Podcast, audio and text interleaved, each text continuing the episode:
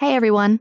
You can listen to all seasons of As She Rises, including the new season 3, ad-free on Wondery Plus.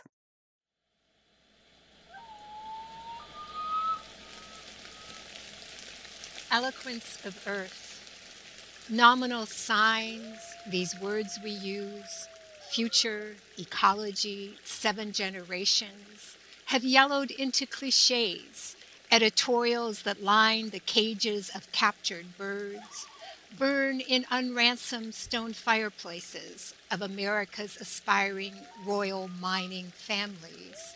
These green futures cast as fairy story, sealed beneath the calloused ideals of legislators, sleek, smiling handshakes who seal bargains like Jabez stone.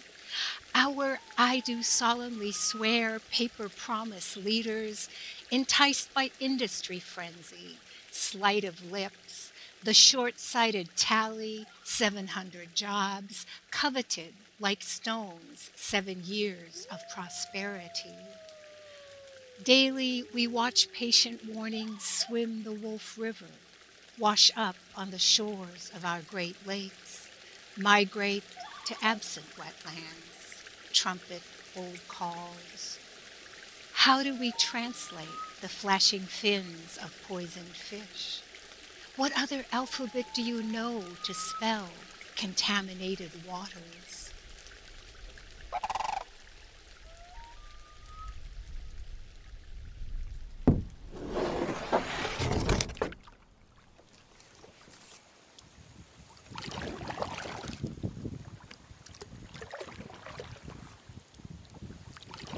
When you step into a canoe, you feel how the slightest movements of your body affect your tenuous balance over the water. Each time you dip your paddle in, you can feel it grow heavier under the surface as you press it down and back. If you're lucky, the waves lapping up against the edge of the boat or the plop of water dripping off of your paddle are the only sounds you hear. It is a very serene experience. Nestled along the northern border of Minnesota is any canoeer's dream. Through a pristine wilderness where the trees meet the glassy water's edge, over 1,100 lakes create a sort of giant inland sea. The Boundary Waters Canoe Area Wilderness is one of the most vast and remote places in North America. The crown jewel of the Superior National Forest, it spans over a million acres and runs along 150 miles of the US Canada border. Once inside the boundary waters, the water is so clean, canoers often drink straight from the lake. The unrivaled tranquility of these lakes is what makes the Boundary Waters the most visited wilderness in the United States. But this delicate ecosystem is under threat from an industrial enemy copper sulfide mines. From Wonder Media Network, I'm Grace Lynch, and this is As She Rises. Today, we're in Ely, Minnesota. At the top of the show, we heard an excerpt of Kim Blaeser's poem, Eloquence of Earth We'll come back to her later on in the episode. But first, to better paint a picture of the Boundary Waters, I want to introduce you to someone whose family history is intertwined with the land Becky Rom. I'm Becky Rom. I live in Ely, Minnesota, which is a small town in the northern part of Minnesota, just south of Canada, and immediately adjacent to the Boundary Waters Canoe Area Wilderness. I am the national chair of the campaign to save the Boundary Waters. I'm a third generation Ely resident. My grandparents, Casper and Mary Rom, came here in the 1890s from Eastern Europe. Casper came to work in the underground iron ore mines located near Ely. My father started Bill Rom's Canoe Country Outfitters. This was 1946. Uh, he built that into a very large wilderness canoe outfitting business. And so when I grew up, if you went canoeing in the Boundary Waters, about nine out of every 10 canoes you would see would have my dad's name on it. But growing up in this family was really a profound uh, experience. Number one, I spent a lot of time in the woods, and it was unusual in those days for a girl to be in the woods. Uh, my dad would send my three brothers and me out with families that needed uh, extra help in packing pack sacks uh, across portages on canoe trips. I started guiding when I was 14 years old, and he had me flying the family bush plane um, by the time I was 16. So it was an extraordinary experience for a young girl.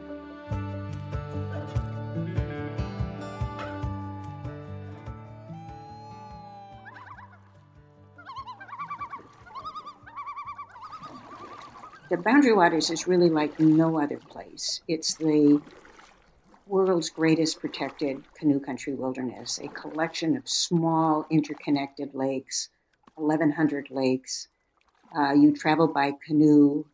The lakes are connected by paths through the woods that we call portages. And you are really out in the wild, truly immersed uh, in this very gentle, lovely wilderness when you're when you're on a trip.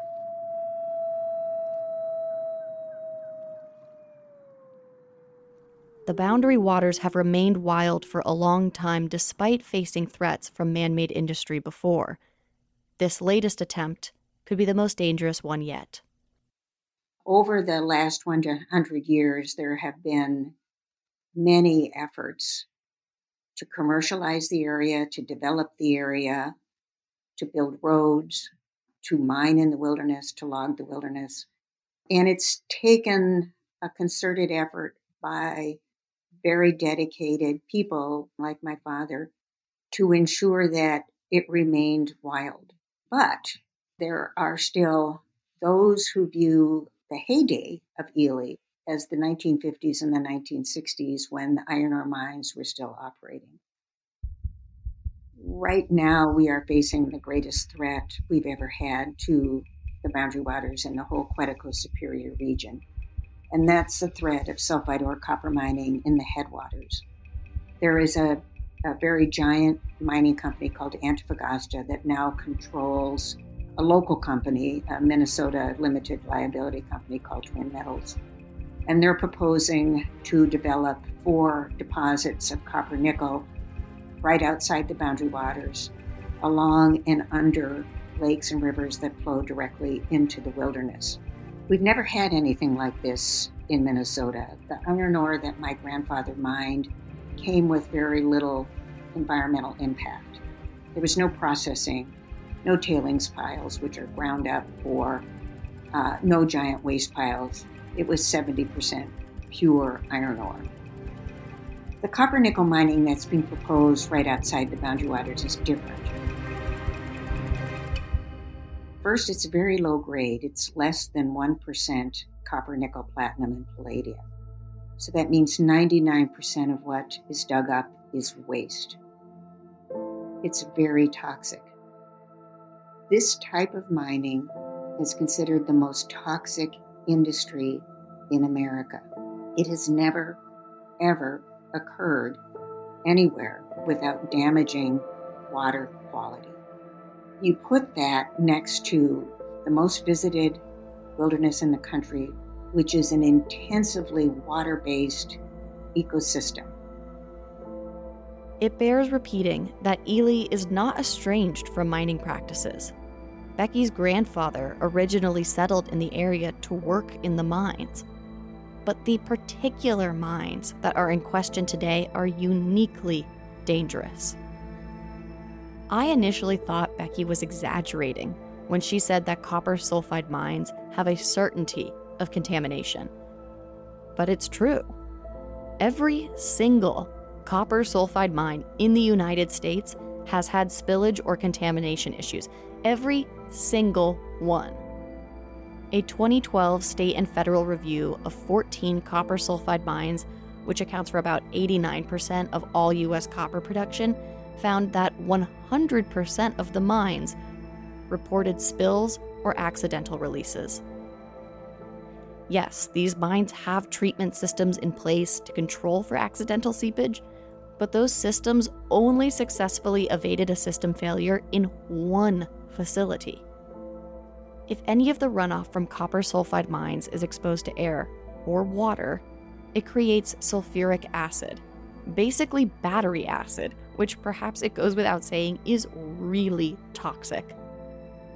Not exactly something you want near a giant freshwater labyrinth. And the acid mine drainage has the potential, in fact, near certainty, of spreading out across the landscape throughout the Canoe Country Wilderness, crossing from the boundary waters into the Quetico and going downstream from there to Voyageurs National Park and then further into Canada. We are mainly, for all practical purposes, a giant inland sea. The water is clean. When you paddle into the boundary waters, you can dip a cup into the water, and I do every trip, and you drink out of the lake. It's probably the cleanest water in the United States. The likelihood that the boundary waters remain the cleanest water in the United States depends on whether the proposed mine becomes a reality. I want to highlight once more what a dangerous location this is for this particular type of mine. The runoff created from copper sulfide mines is so intensely destructive that these mines are typically located in dry, arid places where hopefully any runoff can evaporate very quickly. That could not be further from the case with the Boundary Waters project. The site outlined by Twin Metals is so soggy that in order to even build the mine, crews would have to drain and fill more than 100 acres of marsh, bogs, and wetlands, which, aside from radically disturbing the surrounding wildlife, wouldn't really solve the problem. In fact, the area is so damp the Twin Metals is including additional storage methods for processing waste, or what's called tailings. They've proposed drying a portion of the tailings, which would be mixed with cement and stored in a large open air mound, just 660 feet from one of the biggest lakes in the Boundary Waters. Twin Metals is confident that regular precipitation won't resaturate the tailings, but groups like Friends of the Boundary Waters Wilderness have reported otherwise. The mound isn't just a pile of dry material, it's a dam, which, if broken, would release 96 million metric tons of highly toxic tailings into Birch Lake. Any flooding or leaks would devastate the ecosystem and the people in the surrounding areas for thousands of years. Acid mine drainage includes toxins like arsenic, asbestos, cadmium, lead, and mercury. With all that, you might be wondering why would anyone want to do this? I asked Becky what was being misunderstood or lost in translation for those who are proponents of the mine. And to my surprise, she disagreed with that framing altogether. So I don't think it's a misunderstanding. I think it's a, a different point of view. I think those who are proponents of the mine understand there's risk. I think they believe that the risk is worth it. Just like I understand, and I think others the campaign understand, the desire of some people to have better paying jobs, more prosperity in their life. And when someone offers you and promises you that, it's very tempting. There's a also a longer term view versus a shorter term view. I look back at the last 100 years and can look forward to the next 100 years and imagine what I would want this world to look like. I'd say there's another component to this as well, and that's how you look at this in the context of climate change and the extinction crisis. The, the northern part of Minnesota, the boreal forest part of Minnesota, is one of three biomes in the state. Uh, it houses about a third of the biodiversity that's in the state, and 75% of the breeding birds in the state breed here in the boreal forest or the Superior National Forest. The area has been identified by climate modelers as one of the eight most important areas in the United States for resilience and adaptation. It's a pathway for migration, in part, and migration includes human migration. If you want to address and plan for resilience and adaptation, you would want to keep northern Minnesota as ecologically healthy as possible. Even without the threat of a copper sulfide mine, the climate in the Boundary Waters is in a precarious place. I was shocked to find that if climate change continues at its current rate, the Boundary Waters Canoe Area Wilderness will be a savanna by the year 2100. That's less than 80 years away. The landscape will be unrecognizable to those who spent their lives in its forests and waters. The threat of a copper sulfide mine rapidly truncates that already shortened timeline. If plans for the mine move forward, current residents of towns like Ely might face permanent dislocation. Mines have profound impacts on the environment. Industrial level noise would be heard in our community 24 hours a day, seven days a week. We'd have significant air pollution. The stacks of waste and tailings will contain heavy metals and other toxins, and when dry, would be blowing across the ecosystem, and when wet, leaching into the water.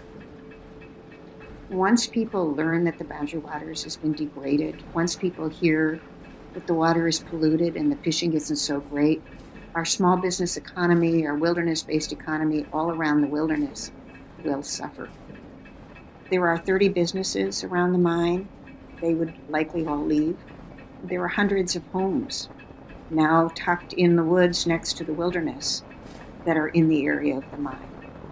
It's credible when people say they're going to leave that they really will leave and I would probably be among those.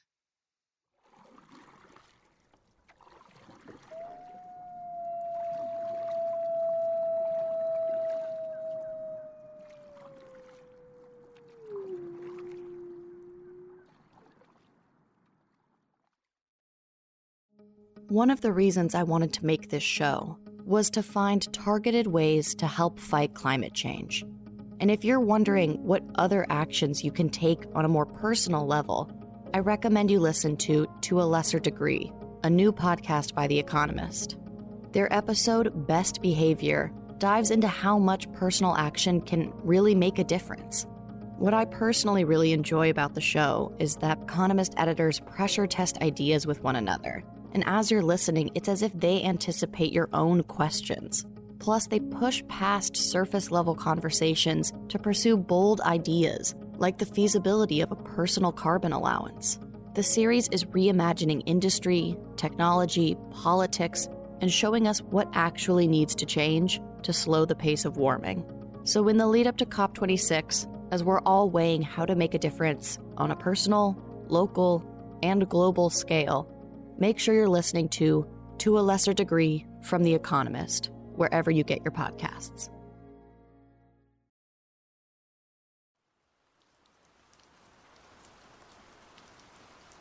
Becky and her neighbors are not the only folks who would be displaced by the mine. The Chippewa tribe, also commonly referred to as the Ojibwe, are native to the region.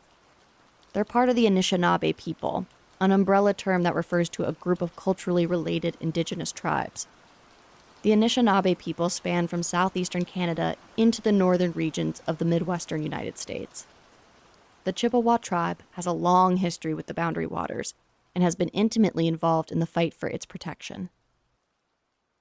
The uh, entire arrowhead of Minnesota, which is the point uh, in the northeast part of the state, is 1854 treaty land. It's ceded territory.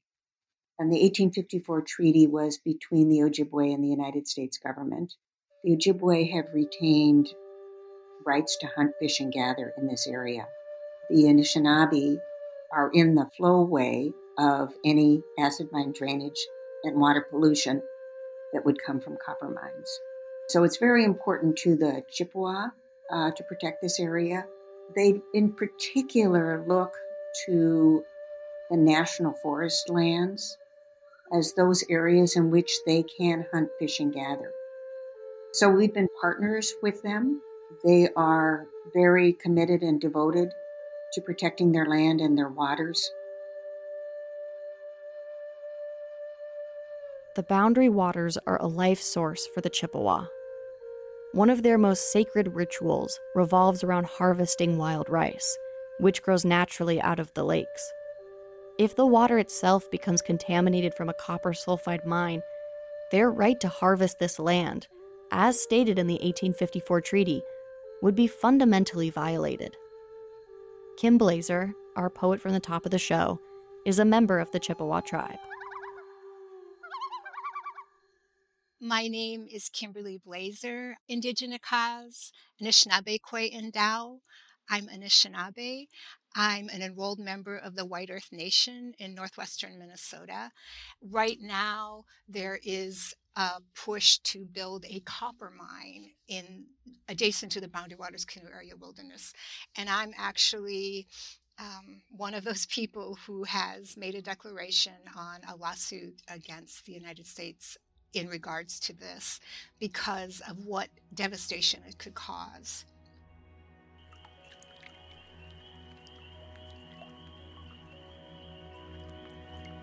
My earliest years are linked to place to all of the seasonal activities, the harvest of natural foods and medicines, and items needed for daily living like fish and berries and wild rice and birch bark and nuts and black ash and sweet grass and maple sap, all of those things. And the northern Minnesota of my childhood was rich water country. And my family spent nearly every weekend of my early life fishing, or swimming or skating, setting nets, spearing, ice fishing, all of those things, including harvesting wild rice. And honestly, we knew water as provider. It didn't come from a faucet when I grew up. We collected rain, we pumped our drinking water from the belly of the earth, or we hauled it from springs in cream cans in the back of my uncle's pickup. And our daily household water in my earliest years was a pail and a dipper. But because water didn't come through a faucet, because water came through labor, we didn't waste it. Our life we knew was linked to water, we knew it as a relative. And to us, this element is day be sacred water. The vision of seven generations into the past, seven generations into the future is what Indigenous people have taught. And that larger vision and all of the practical things that go with it are what are needed right now. We can't own, possess, or barter the relationship we have with the natural world. And so, in order to get other people to that realization, they have to become friends with, they have to become relatives with, and know their relatedness to all of the beings with whom we share this planet. Kim said the attempt to put a copper sulfide mine at the headwaters to the boundary waters is an existential threat to all Anishinaabe people. That would have a huge impact on so many communities, both in the US and in Canada. And it honestly, for generations, it would have an impact the boundary waters, that's connected the US and Canada. Those are not, the waters are not separate. Those imaginary lines of demarcation are not nature's, they're political boundaries. And sometimes we have to think beyond political boundaries to understand the interconnections of all of our resources and all of our beings as people. If we understand the water and our environment as alive, as a mm. being, then we know that water has rights. We know the earth has rights. I often find the interconnected nature of climate battles to be what makes them so overwhelming to tackle. The impact of this mine ripples through so many different communities, ecosystems, economies, even nations. But for Kim, the fact that the contours of this issue are porous allows for a much needed recentering of the planet over politics. She expressed that that feeling of feeling small compared to the magnitude of the Earth is actually a really important experience for people. It's a feeling that inspires much of her poetry. For me, poetry is an act of attention. It's the way that we ask ourselves and those we invite the readers to look and look more deeply at what's around us. And only if we come to know those wonderful, mysterious realities and love them will we be motivated to protect them, right? So we can't own, possess, or barter the relationship we have with the natural world. And so, in order to get other people to that realization, they have to become friends with, they have to become relatives with, and know their relatedness to all of the beings with whom we share this planet. And then and only then will they be willing to take action.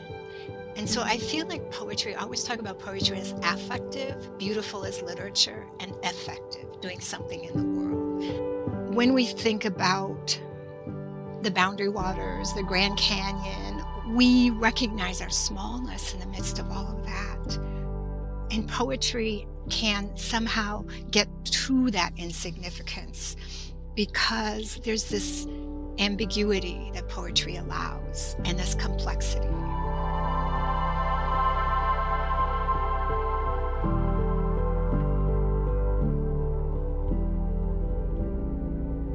Now I say Wigwasi Ka. Everywhere we look, there are many white birch, bark marked with sign, scrolls, a history. I say ritual, continuum, cycle of belonging. I say Daga, please. Ninando Tan, you must listen for it. Aki, yes, our very earth speaks. Who among us will translate?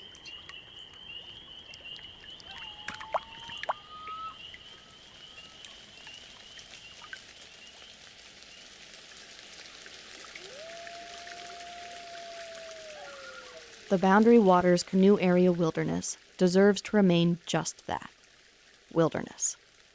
And despite everything we've laid out today, I want to reassure you that those on the ground are optimistic.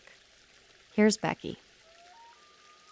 I can't imagine that at the end of the day, we as a people will let the boundary waters be damaged. I think at the end of the day, the value of this place will prevail. Clearly, we're on the right side of science, uh, we're on the right side of wilderness. People are with us. Polling shows that 70% of Minnesotans don't want this mine near the boundary waters. And uh, I just believe in the end that we will prevail and we will be able to permanently protect public lands in the headwaters. It's such a clearly right position and copper mining in this place is such a clearly wrong position. And I just think we will prevail and will protect the canoe country, and it'll be here for the next 100 years.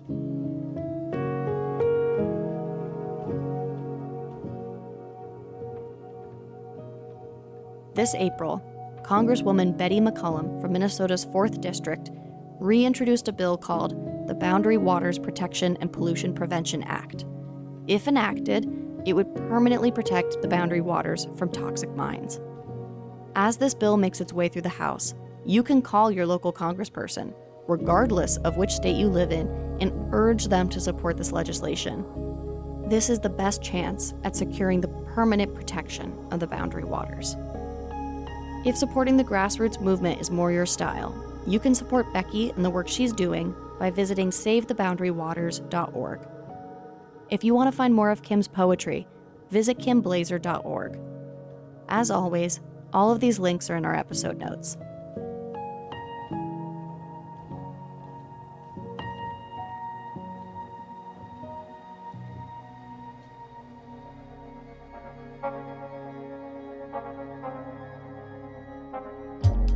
As She Rises is a Wonder Media Network production.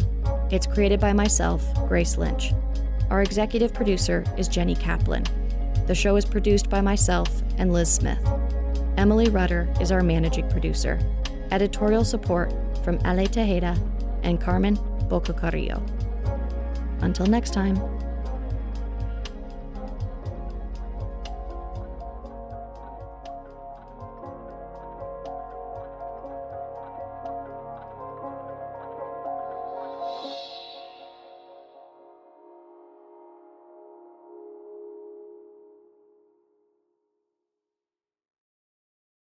Hey everyone!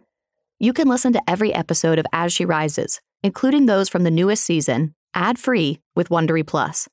Find Wondery Plus in the Wondery app or on Apple Podcasts.